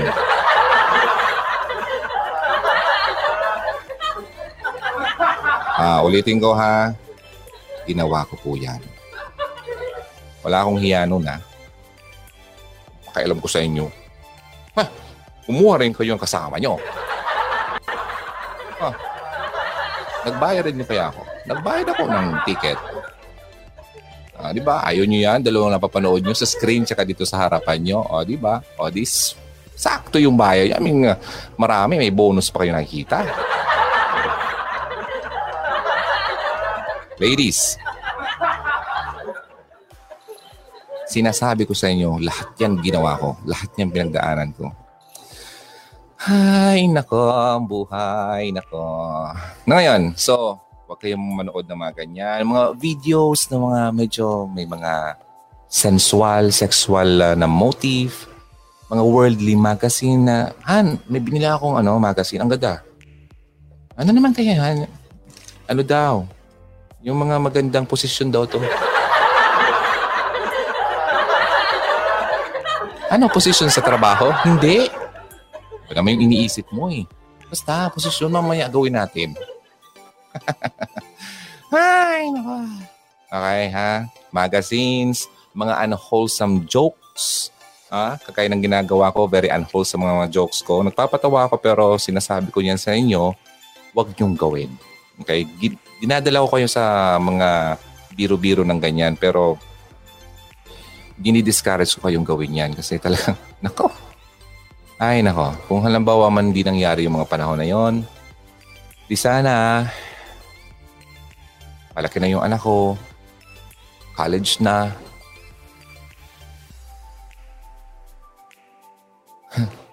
May tumatawag na sa akin, Atay, baon. Ganon. Ay, ayun, nahihirapan ako kapag ganyan ang topic natin. Naalala ko kasi. Anyway, so yun, number six, mag-dress kayo moderately. Tama ba ang term ko? Modestly, hindi moderately. moderately. ano ibig sabihin moderately? Parang drink moderately, paunti-unti. So kapag, kapag ikaw ay nag-dress moderately, konti lang ang laman ng iyong damit. Siguro nakapansin. Mali po, sorry. Nag, nagkamali lang po. Modestly, hindi moderately. Moderately, ibig sabihin baka nakatupis ka lang. Modestly. Correction. Okay?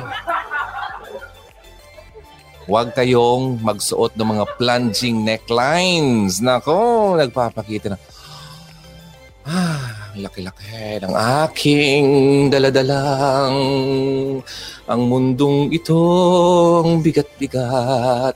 Mga ganun, huwag kayong pakita naman ganyan kasi ang ma-attract nyo lang na tao, lalaki, talagang lalaking mahilig sa ganyan. Okay? Plunging necklines, mga naka-mini skirts. Nako!